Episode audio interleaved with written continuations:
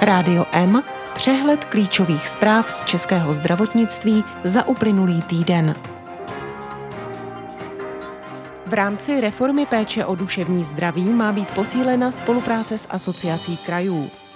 Lékařská komora se staví proti návrhu umožňujícímu přes časy. Českou onkologickou společnost povede KIŠ. Lisohlávky nezhoršují paměť, vyplývá z české studie. Ministerstvo navrhuje léčit doma infekční choroby jako tuberkulózu či žloutenku. Češi prezentovali své screeningové programy na mezinárodní konferenci. VZP bude kompenzovat propad v oblasti následné péče za zhruba 260 milionů korun. Český a slovenský lékový ústav společně potírají nelegální reexport. Indikátory kvality poukazují na nevhodnou preskripci antibiotik i potřebu centralizace resekcí nádorů jícnu. Pediatři představili desatero k řešení krize dětského lékařství. Česko otevřelo screening rakoviny slinivky břišní. Vlády spolkových zemí v Německu chystají masivní investice do nemocnic. Nové nařízení Evropské unie zlepší připravenost na drogové problémy. Ve Španělsku vznikl prototyp umělé dělohy. V Británii roste počet žen, které si dávají zmrazit svá vajíčka. Větší zapojení krajů při plánování služeb zaměřených na péči o duševní zdraví, financování metodiků v oblasti prevence dětského duševního zdraví či kontrola kvality péče a dodržování lidských práv v zařízeních poskytujících péči lidem s duševním onemocněním.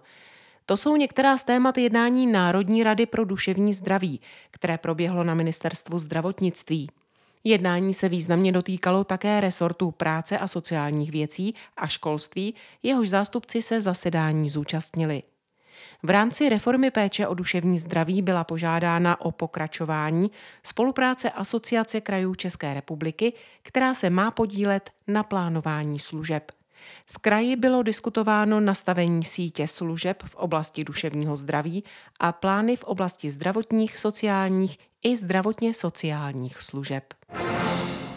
Lékaři letos za první půl rok evidují 921 případů boreliózy, téměř o desetinu více než loni.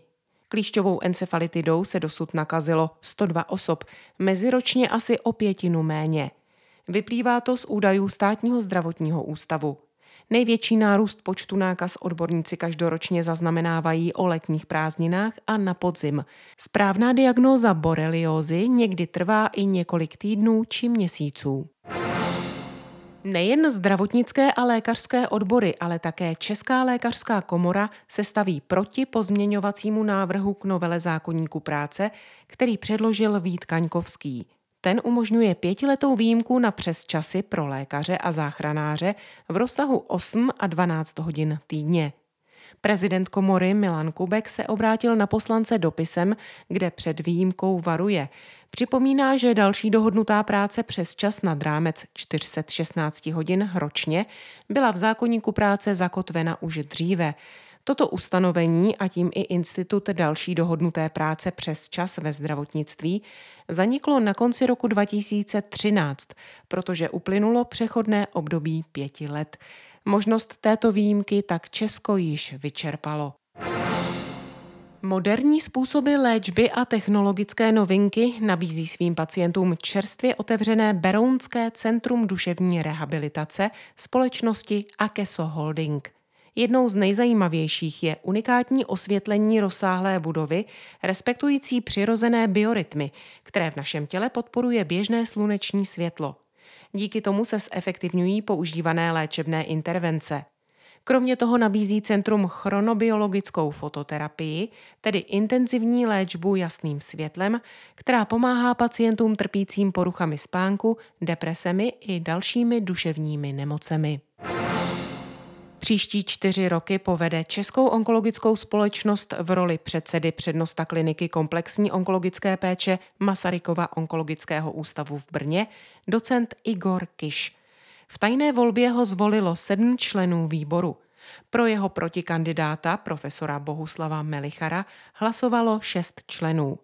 Místo předsedou byl zvolen profesor Jindřich Fínek – Dosavadní předsedkyně společnosti Jana Prausová neuspěla ve volbách do výboru, takže obhajovat předsednický post již nemohla. Nová studie Národního ústavu duševního zdraví naznačuje, že psilocybin, látka obsažená v lisohlávkách, nemá negativní vliv na paměť. Zjištění je významné zejména kvůli tomu, že látka vykazuje mimořádně slibné účinky při léčbě řady duševních onemocnění, například rezistentní deprese. Její případný negativní dopad na paměťové schopnosti by pokračování těchto terapií značně stížil. Výzkumníci nyní plánují výsledky studie ověřit na větším vzorku účastníků. Na studii u zdravých dobrovolníků navazuje studie pro pacienty s rezistentní depresí, do níž je stále možné se hlásit. Vědci hledají odpověď na to, jestli má psilocybin srovnatelný nebo lepší a delší léčebný účinek než ketamin. Zásadním rozdílem oproti běžné léčbě antidepresivy je skutečnost, že jak psilocybin, tak ketamin účinkují prakticky bezprostředně.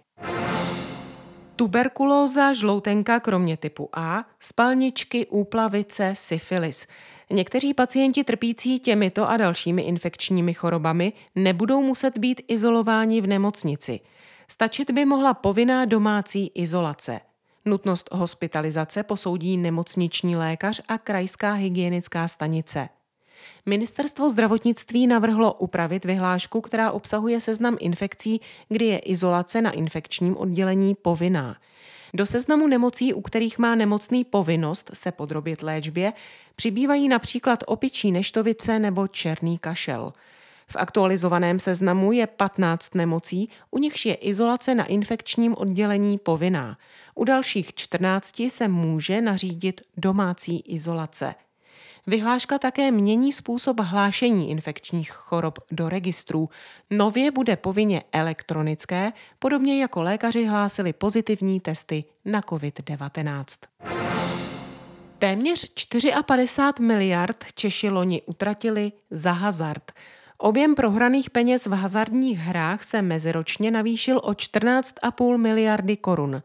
Lidé v souvislosti s nadužíváním digitálních technologií a hraním her musí častěji vyhledávat služby adiktologů. Vyplývá to ze zprávy o hazardním hraní a zprávy o digitálních závislostech v České republice, které představil národní koordinátor pro protidrogovou politiku Jindřich Vobořil. Koncem června se odborníci z Národního screeningového centra zúčastnili prestižní mezinárodní konference Organizace Mezinárodní síť pro screening rakoviny v italském Turíně.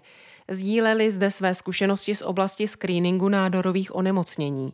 Na konferenci byla prezentována data z již zavedených českých screeningových programů, a to ze screeningu rakoviny prsu, karcinomu děložního čípku či kolorektálního karcinomu. Představeny byly také pilotní projekty screeningu zaměřené na karcinom plic a karcinom prostaty. Ministerstvo zdravotnictví nebude pro rok 2022 vydávat kompenzační vyhlášku, přestože byl schválený zákon, který to umožňuje. Mluvčí ministerstva zdravotnictví Ondřej Jakob uvedl, že propad vykázané péče byl výraznější jen u dlouhodobé a následné péče. Projevil se podle něj hlavně u pojištěnců Všeobecné zdravotní pojišťovny. Předseda její správní rady Tom Pilip oznámil, že pojišťovna bude propad poskytovatelům v následné péči kompenzovat individuálně. Náklady odhadl na 260 milionů korun. Státní ústav pro kontrolu léčiv se zaměřil na stíhání nelegálního reexportu léčiv a zveřejnil výsledky svého úsilí. V 21 případech, které již pravomocně potrestal, se mimo evidenci dostalo téměř 200 tisíc balení registrovaných léků v ceně přesahující 90 milionů korun. Na šetřeních intenzivně spolupracuje se slovenským štátnom ústavom pre kontrolu léčiv. Spolupráci se slovenským ústavem si ředitelka českého Irena Storová pochvaluje. Ústavy mají společně vytipované subjekty, ať už z distribuce nebo z provozovatelů lékáren, které fungují v Česku i na Slovensku a proti nim podnikají společné inspekce. Na Slovensku jsou hlavním vývozním artiklem dražší skupiny léčiv, jako jsou cytostatika, imunostatika a imunoglobuliny. Z Česka se vyvážejí hlavně levnější léky, za to ve větším množství. Sběrem vybraných ukazatelů kvality se systematicky zabývá kancelář zdravotního pojištění. Podívala se na zoubek například preskripci antibiotik u praktiků, některým chirurgickým výkonům nebo léčbě cévních mozkových příhod. Celkové výsledky představila v ročence. Výsledky si veřejnost může prohlédnout na portálu ukazatelů kvality. Některé souhrny jsou také v ročence. Například výstupy ukazatelů z oblasti resekce karcinomu jícnu dávají jednoznačný podnět k centralizaci této péče. Mortalita v maloobjemových pracovištích je více než trojnásobná oproti pracovištím, kde tyto výkony realizují častěji. Preskripce antibiotik se sledovala u 5200 všeobecných lékařů a u téměř 2000 dětských lékařů – v roce 2021 se ukázala na nepříznivé úrovni. Zejména struktura některých oblastí antibiotik nadále významně nedosahuje požadovaných prahových hodnot v souladu s doporučeními VHO i zástupců odborné společnosti. Syndrom suchého oka lékaři ve fakultní nemocnici u svatéAny nově léčí kapkami, které připraví z krve pacienta – Léčba je ve srovnání s umělými slzami účinnější a bez vedlejších účinků. Terapii schválil lékový ústav a kapky platí zdravotní pojišťovny. Podpora rezidenčních míst a včasného návratu z mateřské dovolené či snížení administrativní zátěže. To jsou některé z desetibodového seznamu doporučených změn pro praktické lékařství pro děti a dorost, které na nedávné schůzi Senátního výboru pro zdravotnictví představil předseda České pediatrické společnosti ČLSJEP Jiří Bronský. Dětské lékařství se podle něj nachází v krizi, která má hned několik příčin. Přesto lze vidět i pozitivní trendy. O studium medicíny je mezi mladými stále zájem a Česká republika se díky práci předchozích generací řadí na špici v kvalitě zdravotní péče o děti a mládež. I tak je podle Bronského stále co zlepšovat. Na léky na recept a centrové léky šly loni z veřejného zdravotního pojištění 74 miliardy korun. To je 17% celkových výdajů zdravotního pojištění. Loni pojišťovny hospodařily s rozpočtem zhruba 434 miliard korun. Data uvádí výroční zpráva Asociace inovativního farmaceutického průmyslu za rok 2022.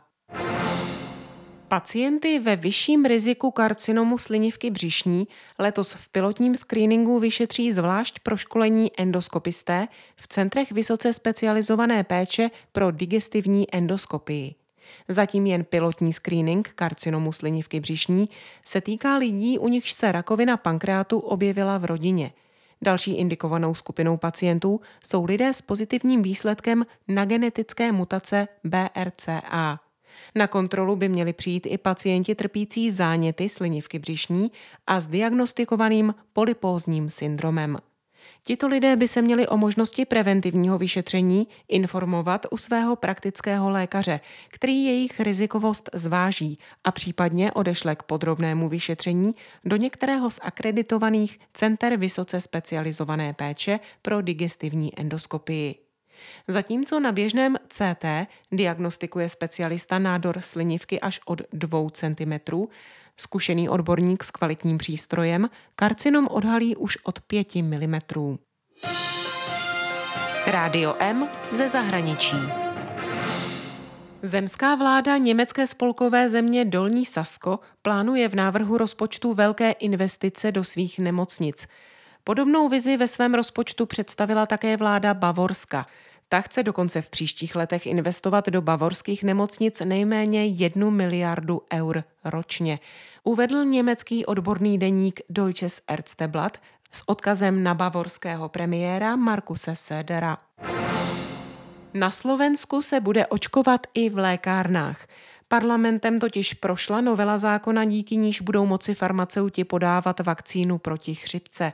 Ještě předtím to ale musí pacientovi doporučit ošetřující lékař. Lékárníci to i přesto oceňují.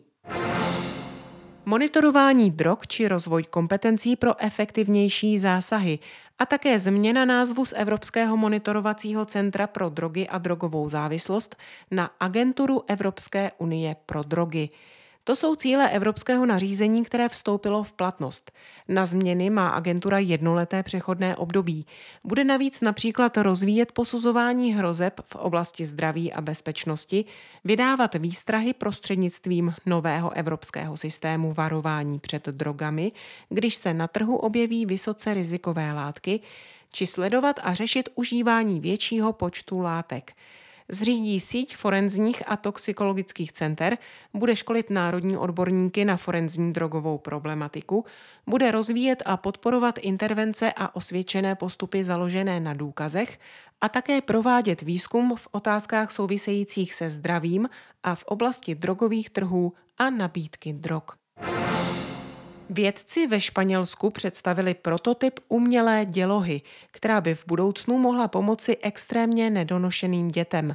Přístroj jenž udržuje plod v ochraném prostředí a dodává mu živiny přes pupečník, by měl poskytnout potřebný čas pro zvýšení zralosti plic, trávicího traktu nebo mozku a zvýšit tak šance předčasně narozených dětí na zdravý život.